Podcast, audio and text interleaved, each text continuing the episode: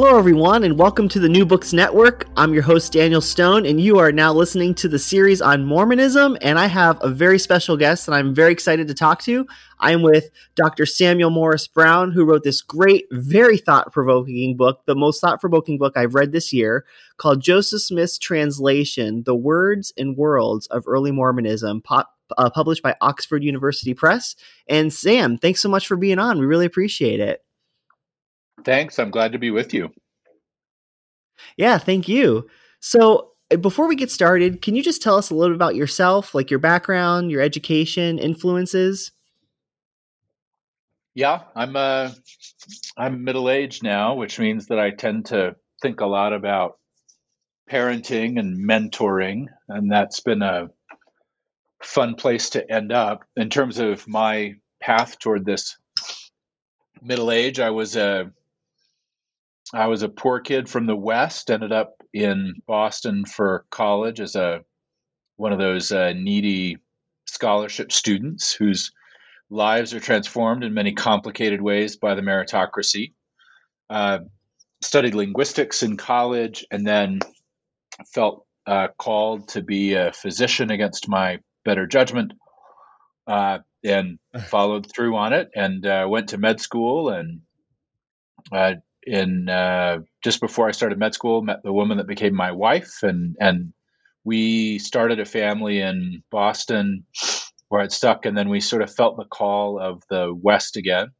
So I came back west to finalize and get established as a as a physician scientist, as a medical school professor. You, you never quite know how to say the the name of what you do when you're a physician scientist because people feel like being a doctor is the fanciest and best thing. And there's certainly a for me a sacred component to doctoring but the, the reality is that most of my professional life is spent doing science doing research trying to figure out how to treat sepsis and ARDS, which are two frightening uh, inflammatory syndromes, life threatening infection, and a serious lung injury uh, that can take people in the prime of life or can take people in later phases of life.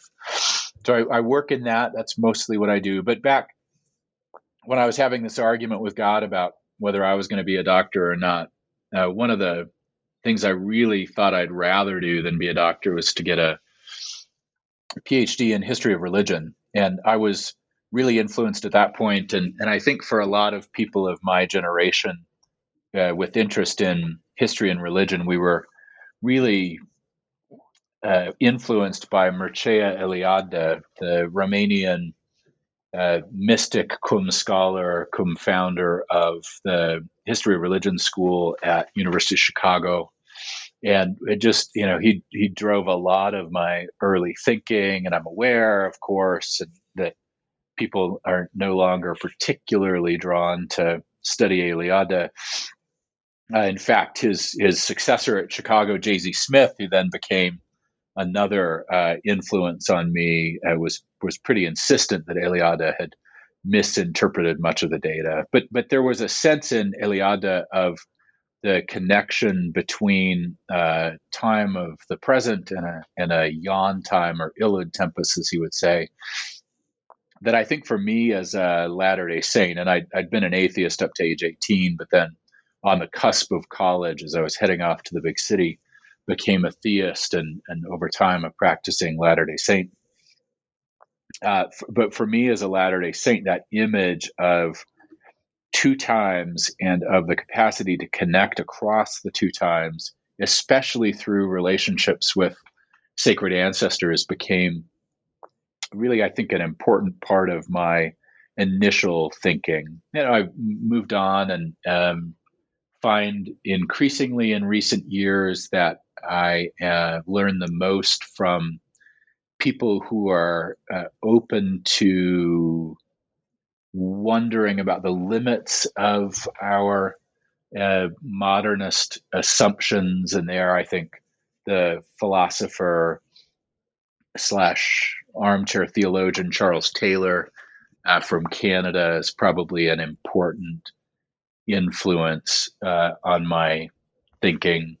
and that, so that that's my sort of long and meandering way. I apologize. I meandered as I sometimes do.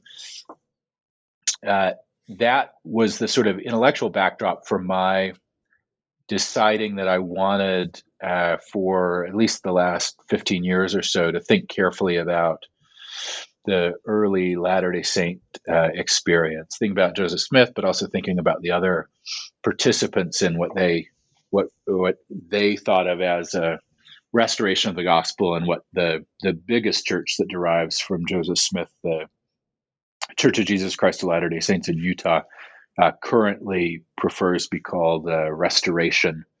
So, thinking about this early restoration uh, within uh, at, at, that at that moment, as it's just sort of congealing in the 1820s to 1840s, has been uh, the focus of my work in Mormon history. I hope that's responsive to your question. Sorry, that sort of wandered. No, it's a it's a great answer. Thank you, Sam. It, it definitely gives us a good background, so I really appreciate it.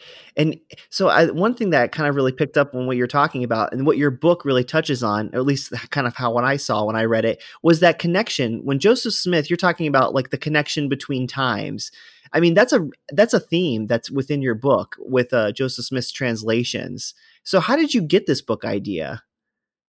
That's a great question. Uh, it it was uh, you know, the second the second Mormon history article I published 10 or 15 years ago was this attempt to decode the mystery of these bizarre polyglot asides in Joseph Smith's political writing from the Nauvoo period in the 1840s. And it, I don't know whether you've wandered through those sources yourself, but you'll be reading this kind of idiosyncratic political treatise.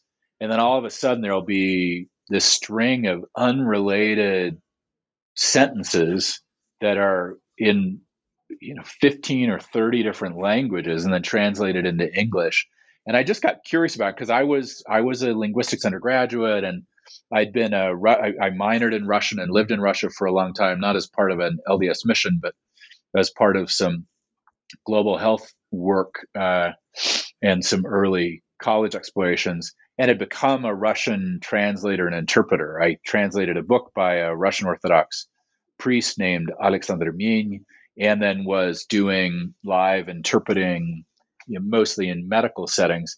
So I, I, by the time I was out of medical school, I'd had a lot of experience living at the interfaces of languages and cultures, and I just got really curious about it. So out of just sheer idle curiosity, I started to track things down, and I realized a few things. One was that uh, the polyglot asides, and in fact, most of the documents they were in were written by W. W. Phelps, who was one of Joseph Smith's assistants, called a scribe, and that they were largely correct. They were idiosyncratic, but they were largely correct, and that crucially, they were a part of an effort by Joseph Smith to master human languages. So there was that that had been kind of present as a as a bit of, almost of a hobby interest that was percolating along this interest that they had in foreign languages and ancient languages but then there was also as i was doing that first book on the on the relationship between restoration theology and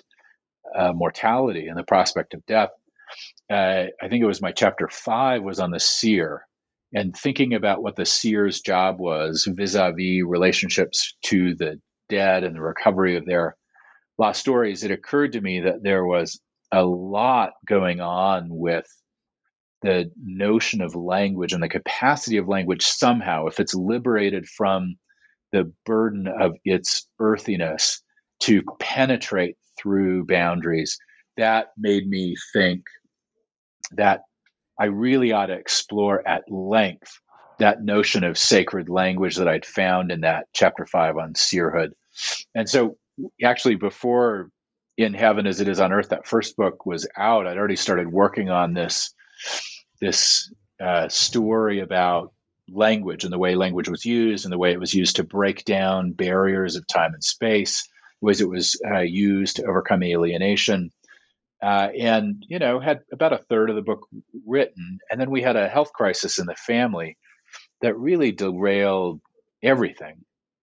And uh, in a in a in a sacred way, I think derailed uh, a lot of the stuff that I was working on, including in my in my day job, and and caused this kind of resetting, uh, reprioritization, and more careful thinking about big questions. And as a consequence, this book that I'd started like in 2011, really through 2017, 2018 was just quietly in the background as I focused on other things and as I focused on family responsibilities. And, uh, you know, there's something about a health crisis, and I don't know whether you or someone you love has been through it, but there's a kind of moral clarity that can come through health crisis if you're lucky that can cause you to be curious about asking harder questions than maybe you were asking previously. And I found that was true for me as well. So in the 20 teens, as I was focusing on family and the day job, but still wanting to keep a little bit of humanism and humanities and religion in my life alongside the the day job in science and the and the day-to-day tasks of being a devoted family man it, I, I, end up reading in charles taylor and in a, an array of philosophical and theological works. Erazim Kohak, a Czech eco-theologist, wrote, wrote this just astonishing book. I think it's called From the Embers to the Stars or Between the Embers and the Stars, something like that, about the notion of eternity and the night sky and stillness and the interface between technology and vastness. And and and simultaneously as I'm working through Taylor, I'm beginning to become increasingly skeptical of the meritocracy that had birthed me as a thinker in, in some respects. And, and becoming just more and more curious about what are the assumptions we make about the structure of life, both in and out of the academy, and how much of it actually is necessary, compelling, and persuasive, and how much of it is arbitrary and evanescent and ephemeral. And so, in that context, this this project that previously had been sort of gently inflected by Eliadean thought that was recruiting J. Z. Smith's thinking about the nature of religion, that was curious about the interfaces between Protestant history and non Protestant history in America's 19th century, I, I realized that that broader project needed to be open to the possibility that there was something to learn about the modern world from it. And that's when the structure of the book shifted so that it then has uh, what I call the first section, which is contexts, which is thinking through what are the assumptions that we make about human language, about time, and about human identity that are shifting over the course of the 18th and 19th centuries and that are, are leading in, in a in, sometimes in really a staggering accidental kind of way toward the world that we inhabit now in the late 20th and early 21st century. And that got me thinking about some of those questions that you had talked about, these harder questions about what do we mean when we talk about humans as machines, is, is, is sort of a common refrain now. What, what do we mean when we use Epicurean language about randomness and artificiality. What do we, what do we mean when we invoke these stories that we call Darwinian, but are actually older uh, than Darwin and not not even cleanly related to the science that Darwin is is tinkering with? And and what do we do broadly with this sense we have in the modern world of alienation and isolation and separation? And then can we use the early Latter day Saints, not just Joseph Smith, although it tends to congeal around him as the, as the founder, can we use the early Latter day Saints to think our way back through some of these questions? So that's where that context came. It came from this gestation of this project that had gone really onto the back burner as I focused on other important things. And then thankfully there was that uh, there was a period where the family health crisis had calmed and I was able to uh, just have the fun that I always have working on and writing history. And then I was able to bring in that first section context and explore then the specific texts that uh, Joseph Smith described under the rubric translation. And it really, in retrospect, made a lot of sense that part of the puzzle that I was trying to answer with this book was uh, what does it mean that there is a word translation that means the movement of experiences, stories, or ideas from one language group to another? That one we're accustomed to, that's linguistic. But then the same word translation in, in early restoration thought is also a reference to a transformation of human beings that makes them capable of tolerating the divine presence. And uh, you know, the question is: Are these accidental homophones with no relation? Are they the same word? Are they semantic domains of a unitary concept? How do they all fit together? And it occurred to me in retrospect, and so often it's true that life makes more sense in retrospect than in prospect. It, I realized that this interest in the philosophical context and in the texts was a kind of parallel to this broader complementarity of translation as the transformation of human beings and translation of them as the movement of ideas from one group to another. Yeah. No, it's fascinating stuff, Sam, because the questions you're asking, they're mind bending, but they're also soul searching. It's, it's really profound stuff. And um, you had mentioned this thing in your introduction, and you talked about it throughout the book, or especially towards the end. Um, you talked about a tar- like targums, and I just thought it was so interesting if you could explain that. Like, what was a targum, and and and how does that correlate with what you wrote? Thanks, Daniel. Uh, it I, I I'm aware that it can feel a little bit uh, foofy to borrow these ancient terms, uh, ancient scriptural terms, but but I think in this case it's actually worth the effort and the risk of seeming pretentious. Targum is an Aramaic word, and one thing that I think most of us don't understand, and I didn't understand until I got delving into this area, is that when we talk about the Hebrew Bible, the Hebrew Bible, even for the Jews, for most of its history, was in a foreign language most of the Jews were speakers of Aramaic. Some of them might be speakers of Greek, for example. That was a common imperial language that would have been used. It, but as a consequence, I, you know, I always grew up thinking that, well, I mean, the Jews speak Hebrew, like it was their language, and so the Bible was in their language. But the reality is, it wasn't. Uh, and biblical Hebrew and Aramaic are not mutually intelligible languages. So you have this situation, even among Jews, where they needed help translating the Hebrew Bible. But we also know that the Hebrews anciently, and even even to this day, many have an important attachment to the sacred authority of the word. That there are certain words that are sacred, and there's a status accorded the Hebrew Bible that's not accorded other even liturgical texts. So these Aramaic speaking Jews were confronted with a problem. They had an ancient text that they held sacred, but they didn't actually understand it very well because it was in a foreign language. They needed the capacity to translate it, to make it vital and alive in their day, to make it relevant to their situation.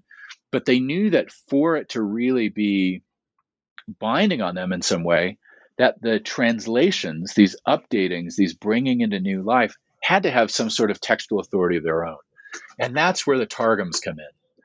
The Targums start out oral, but eventually they do get written down and they get a kind of secondary canonical status in some uh, sections of Judaism uh, it, that really illuminate some of the experience that Jews were having at the time. And for a lot of observers of Latter day Saints, it's a live question what you do with these scriptural texts that are new with the Latter day Saints. There's the Book of Mormon, there's the Book of Abraham, uh, there is uh, uh, Joseph Smith translation of the Bible itself directly that has a few different components pulled together. And there have been these attempts over the years to try to define Latter day Saint scripture on analogy to other ancient scriptures. And some people will talk about midrash, a kind of extensive exegesis. Others will talk about pseudepigrapha, where a prophet writes a scripture in the name of a of another prophet with greater authority.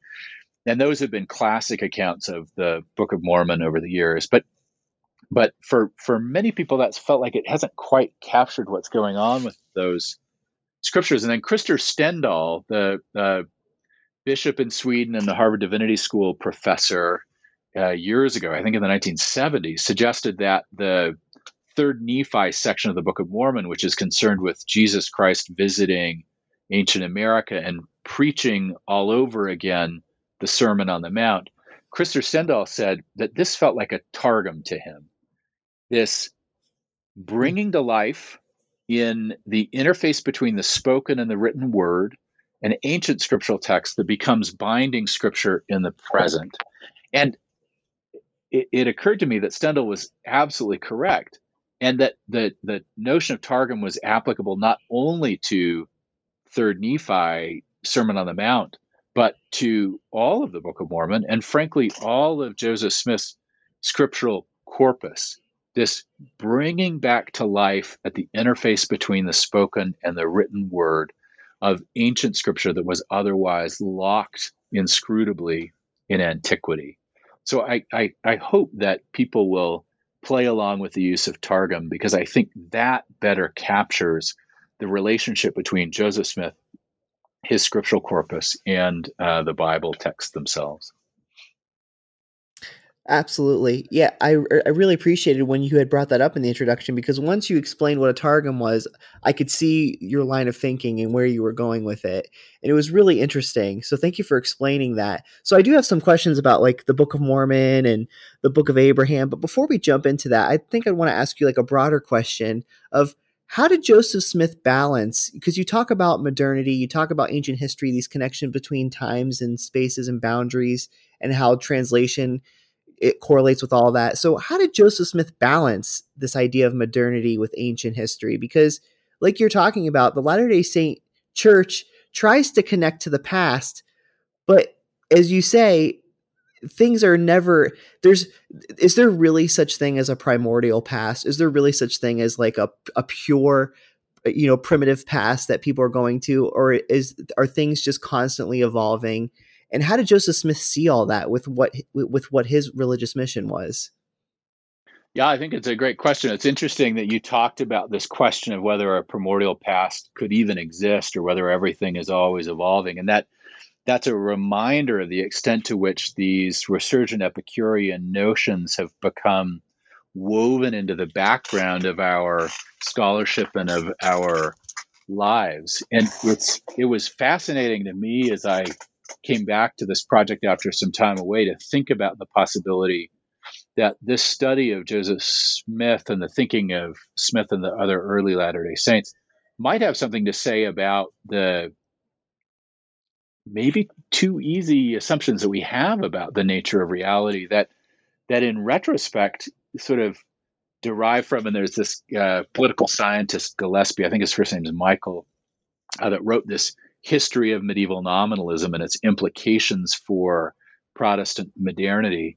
There's a sense in which the, the great pivot is the pivot away from Aristotelian Platonic theology and toward nominalist theology, where nominalist theology says there's not some pure anything, there's not a pure primordium, there's not a pure essence of goodness, there is not an independent reality of the categories, classes, and experiences we might find.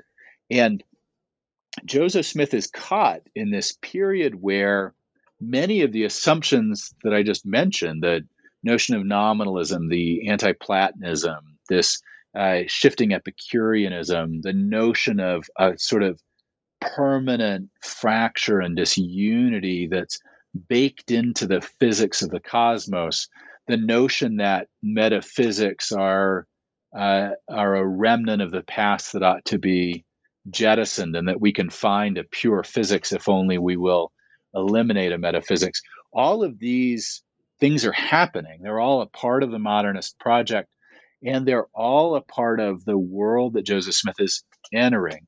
And sometimes it comes in learned treatises, other times it comes in free thought arguments and debates and Lyceum debates. Sometimes it comes in liberal Protestant theology, but you've got these all these ideas intersecting. And there's a sense in which Joseph Smith sees a lot of stuff that he really likes. He likes the sense of flexibility. He likes the sense that Calvinist predestination is being abandoned within America. He likes the notion that there is power that can inhere in human beings, but he doesn't like a lot of the other baggage. And uh, you know, my my editor, who's a close friend, uh, I, I, kept wanting to use the word orthogonal. Uh, you know, an orthogonal plane is a plane that comes in uh, that comes in sort of perpendicular in, in, the image of a plane, meaning that if, if, we're accustomed to talking about the you know the the ancient or the modern divide, or the secular or the religious divide, or the spiritual or the temporal divide, you could imagine those as laid out on an axis or a spectrum moving from one side to the other, and you can want to put Joseph Smith into a particular location on the spectrum. But what occurred to me was that Joseph Smith so frequently was really on an orthogonal plane that the the debates and the binaries and the dichotomizations that were of concern to other people didn't make any sense to him and he sort of wanted to find his own way and it ends up being this fascinating pastiche or melange or synthesis depending on what kind of a mood you're in of often of, of ideas that were often perceived to be mutually contradictory. So you you get in Smith these little glimmers of Platonism, which if you're accustomed to Calvinism, which was the predominant strain of Christianity that Joseph Smith was sort of situating himself and his followers against, it seems very strange to flicker toward Platonism and then utterly reject human depravity and to see human beings as these divine or, or incipient divine beings filled with power. And it was also very strange for him to be iconoclastic.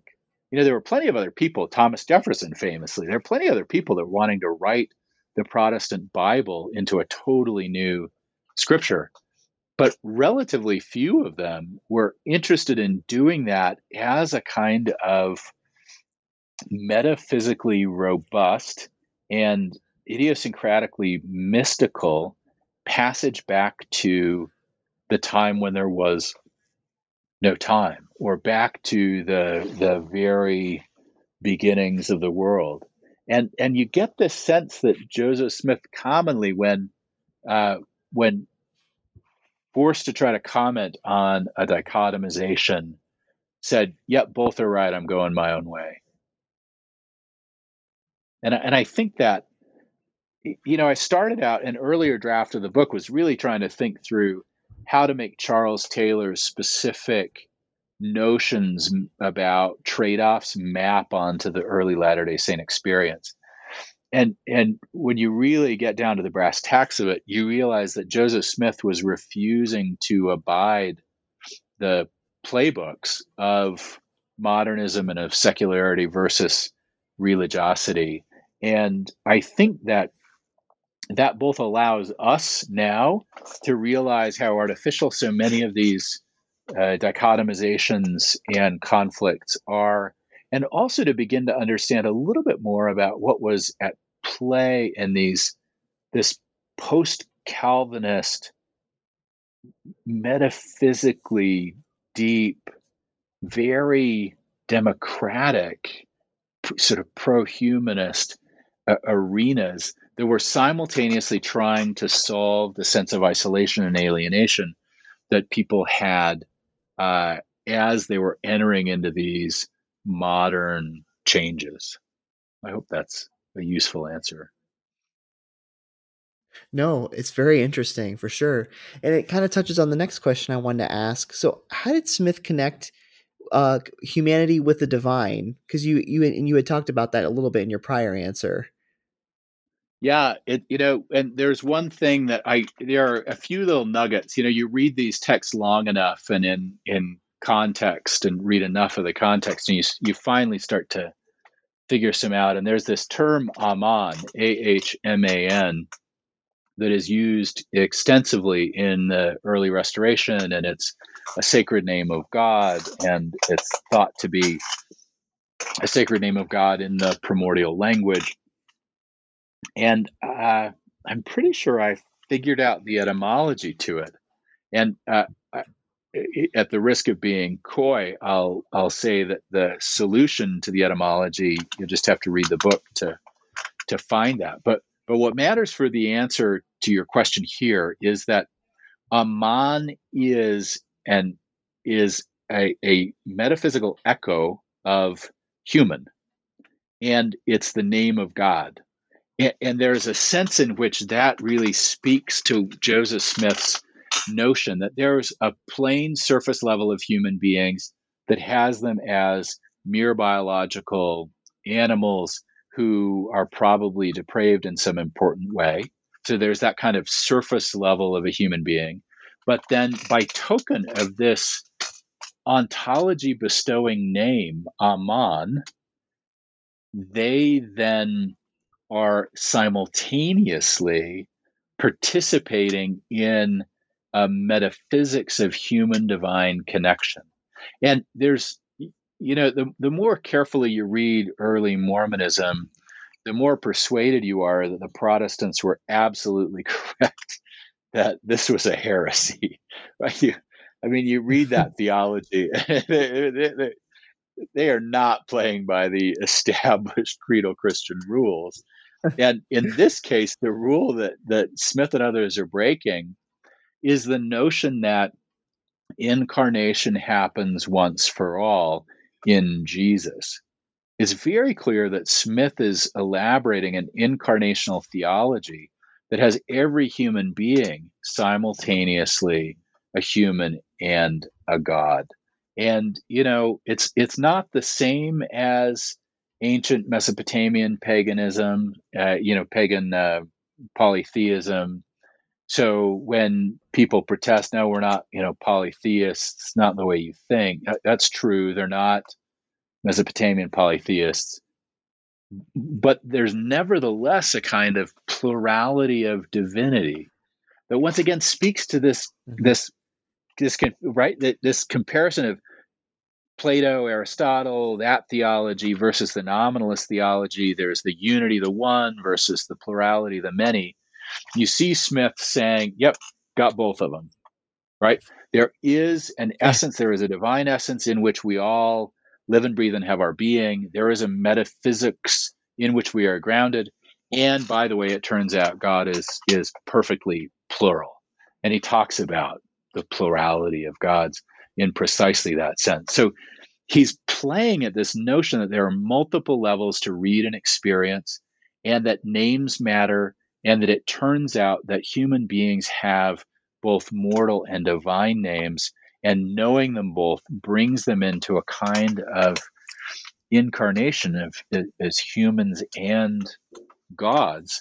That sounds very much like the traditional Christian theology of Jesus, as you know, the the Eastern Orthodox talk about the man God, uh, and so my sense is that there's a kind of democratization of incarnation or democratization of Christliness that is happening with Joseph Smith that is something that eh, eh, speaking again to the complexity of trying to map Joseph Smith onto ancient versus modern feels consummately modern in its plurality but also hopelessly antique in its metaphysics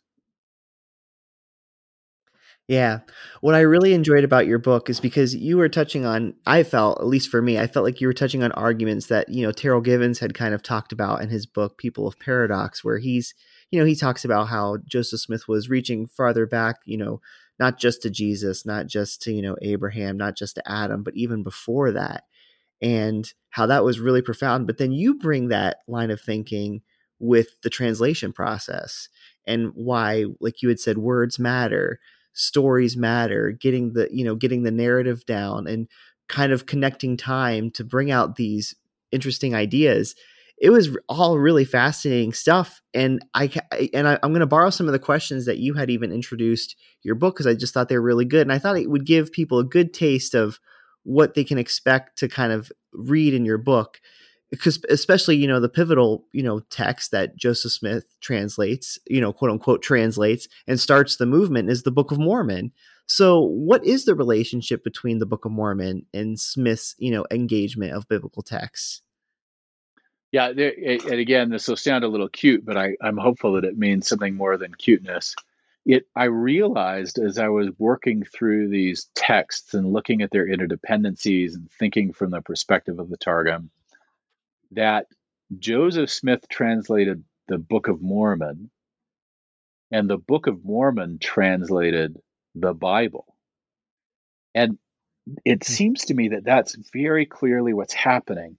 The Book of Mormon is bringing the Bible to life by, in a sense, almost like a, the phoenix, sort of burning the Protestant Bible to the ground, destroying the possibility of a fixed canon, uh, fixing all sorts of unclarities and strangenesses and linguistic infelicities and solecisms, eliminating all that, bringing it to clarity, and then bringing it into the story that transforms America. So that the Book of Mormon is destroying the Protestant Bible to recover the primordial Bible, and it understands the pro- the process by which it does so as a process of translation.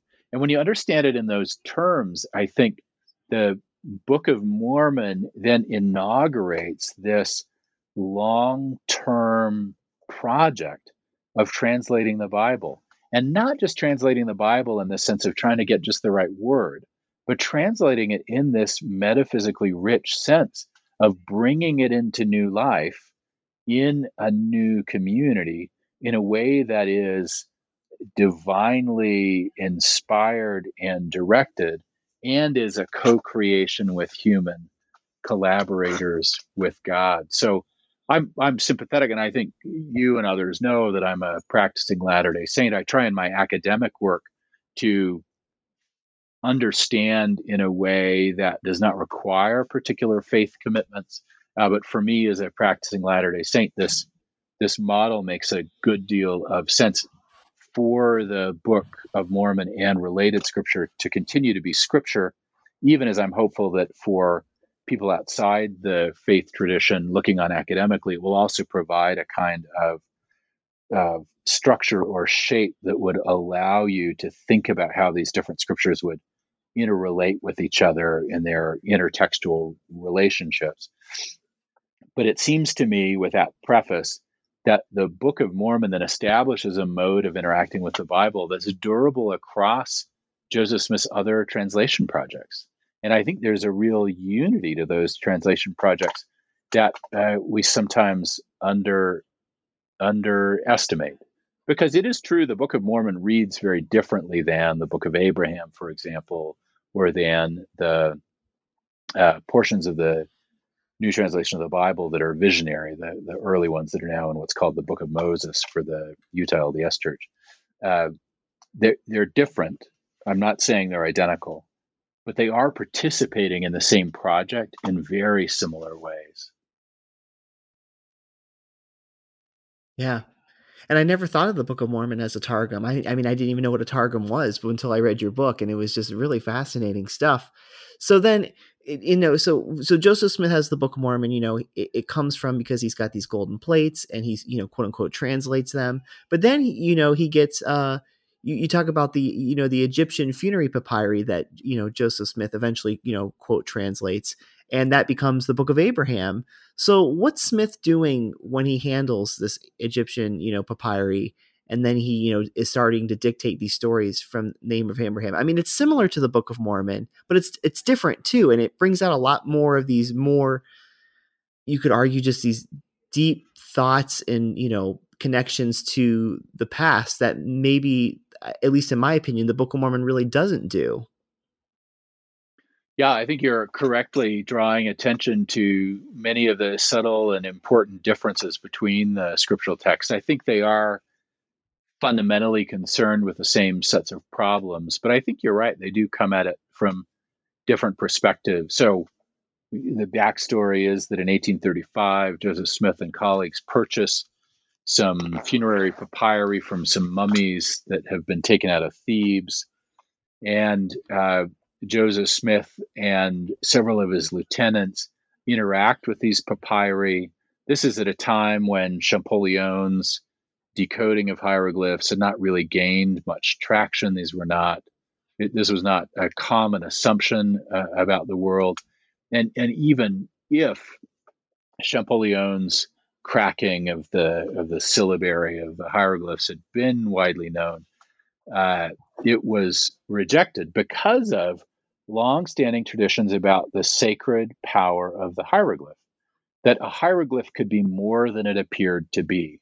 So even after Champollion makes this pretty modernist argument that, in fact, hieroglyphs are just ways of encoding syllables of the ancient Egyptian spoken language, there's still these really important traditions that argue the possibility that there are certain forms of words or certain written symbols or images that are portals in some respects to uh, to something else. And and in the case of Joseph Smith, these hieroglyphs appear, and it seems pretty clear that this is what he's saying, at least as I read him, that these hieroglyphs were in fact sacred portals to the Abrahamic past, and they were the infrastructure for uh, what I call an Egyptian Bible.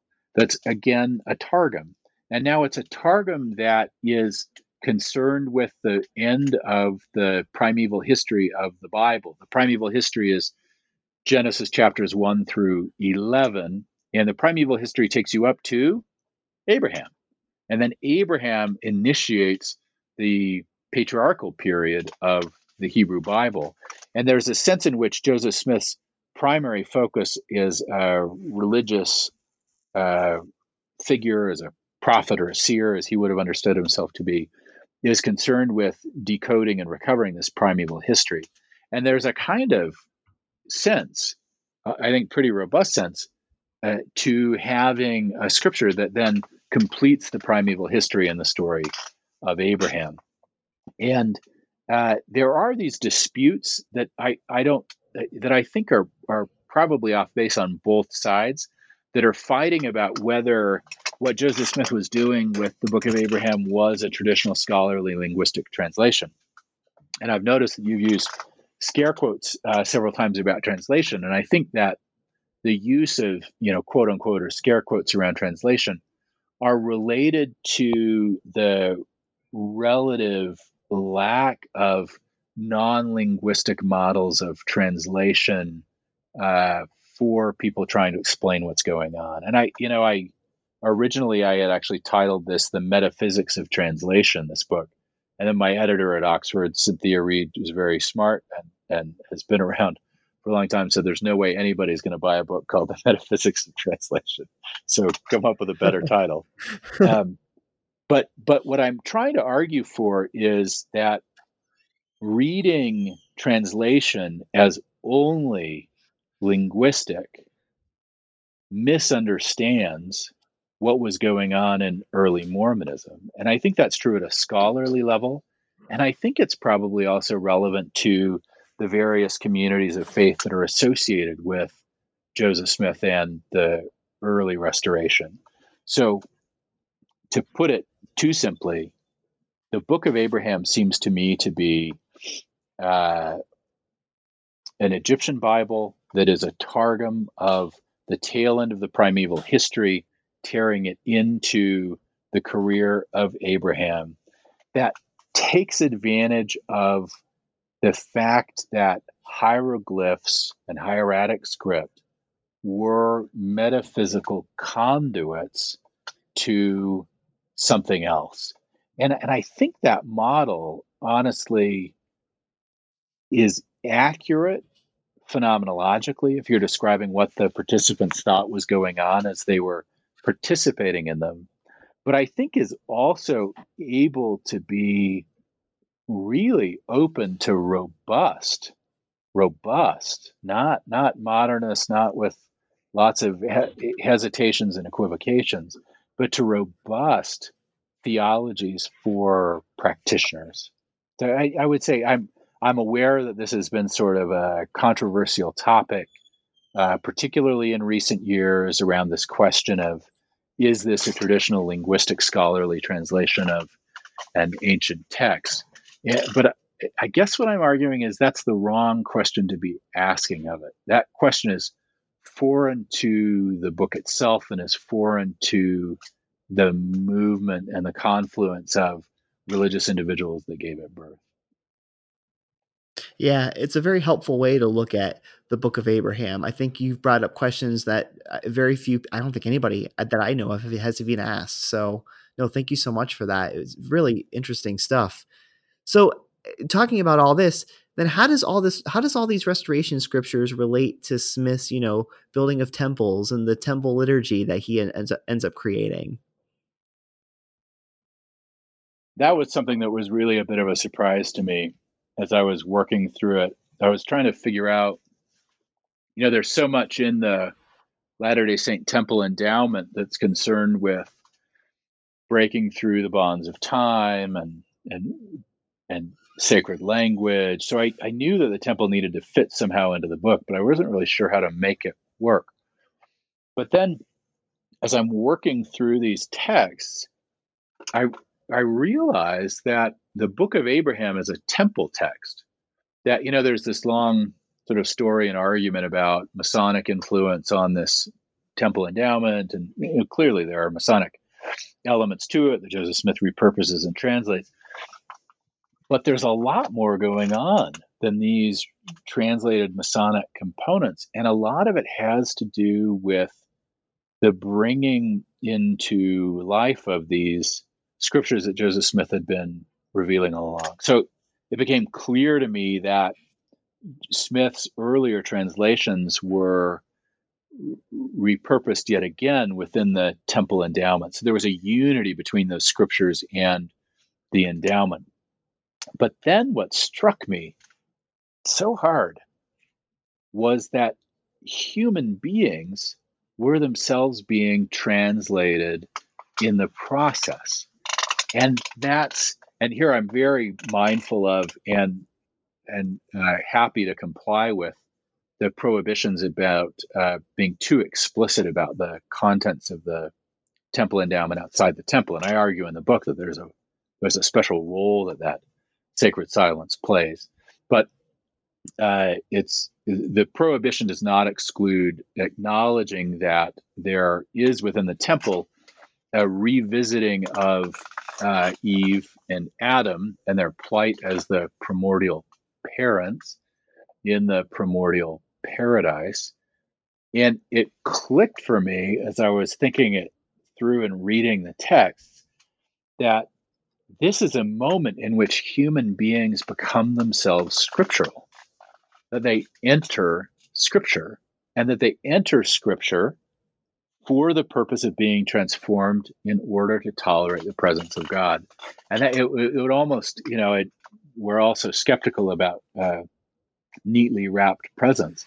But that realization that in the temple, those two senses of translation came into a deep concordance really struck me as true and as a kind of indication certainly for me, that that insight that I'd been chewing on through the book was in fact correct.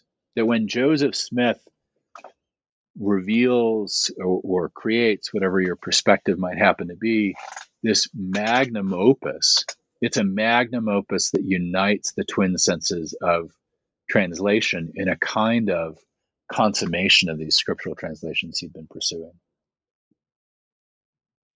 Oh, brilliant.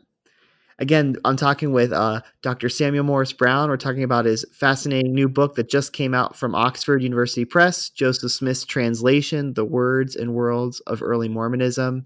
And I know we've only touched on a few things that are in your book, but I just hope to give the listeners just a taste of just some of the really deep, good questions that you're asking that Joseph Smith created. And, and one thing again that I kind of I feel like your book reiterates, you know, there's this constant, you know, story that's kind of purported about Joseph Smith. And you hear it all the time that he was this country bumpkin that really didn't know how to do things. I mean, in your book just shows that Joseph Smith really was a deep, deep thinker.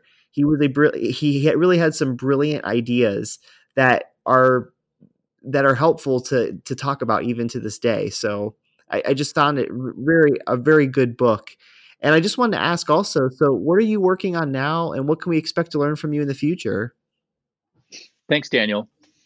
Uh, right now, to be honest, I've been working 14 hours a day, six and a half days a week on COVID 19. I'm a physician scientist and I work on terrible lung injury, which is how COVID 19 kills most of the people that it kills. So the reality is, what I'm working on right now is almost constant COVID 19. But I, as so many others around the world, am praying and or hoping that this damned pandemic will be over.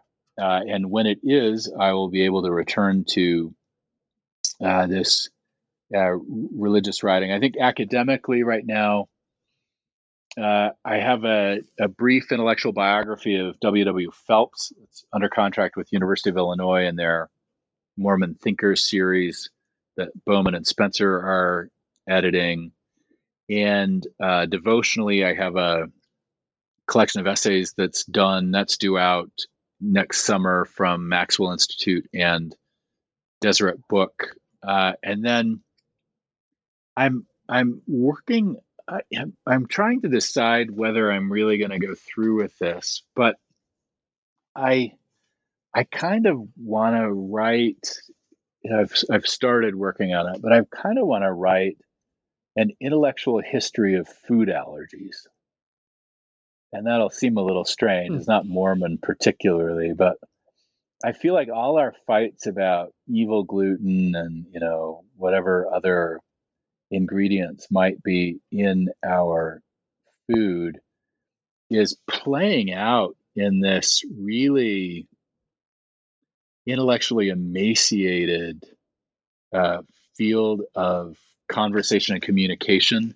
And I'm wondering whether I could, in a sympathetic and kind and also rigorous way, provide an intellectual history of food allergies because there's so much going on with them anyway, I'm aware that's eclectic, but oh, that's that's honestly what I'm pondering. No, that sounds that sounds really interesting. Know, I, and thank you so much for your work on COVID nineteen. I mean, it's all it's definitely above my pay grade. But you and Greg Prince, I feel like you both have a lot in common. You both are, you know, practicing physicians and you're scientists. Well, at the same point, you're both fantastic historians of religion and Mormonism. So, I mean, I just it just blows my mind that you're that you're able to do both of those things. I mean, it's it just blows my mind completely. So thank you for doing that. Yeah, thanks, Daniel. Yeah. All right. So thank you so much, Sam. Again, I just want to reiterate how great this book is. It's called Joseph Smith's Translation The Words and Worlds of Early Mormonism. It's definitely a book you want to get if you study of American religious history, especially if you study Mormonism. It is definitely one of those fundamental books that will be talked about for the next couple decades and hopefully even longer than that. So Sam, thanks so much for being on the podcast. Really appreciate it. Yeah, thanks, Daniel. I appreciate your taking time to be with me. Oh, no problem.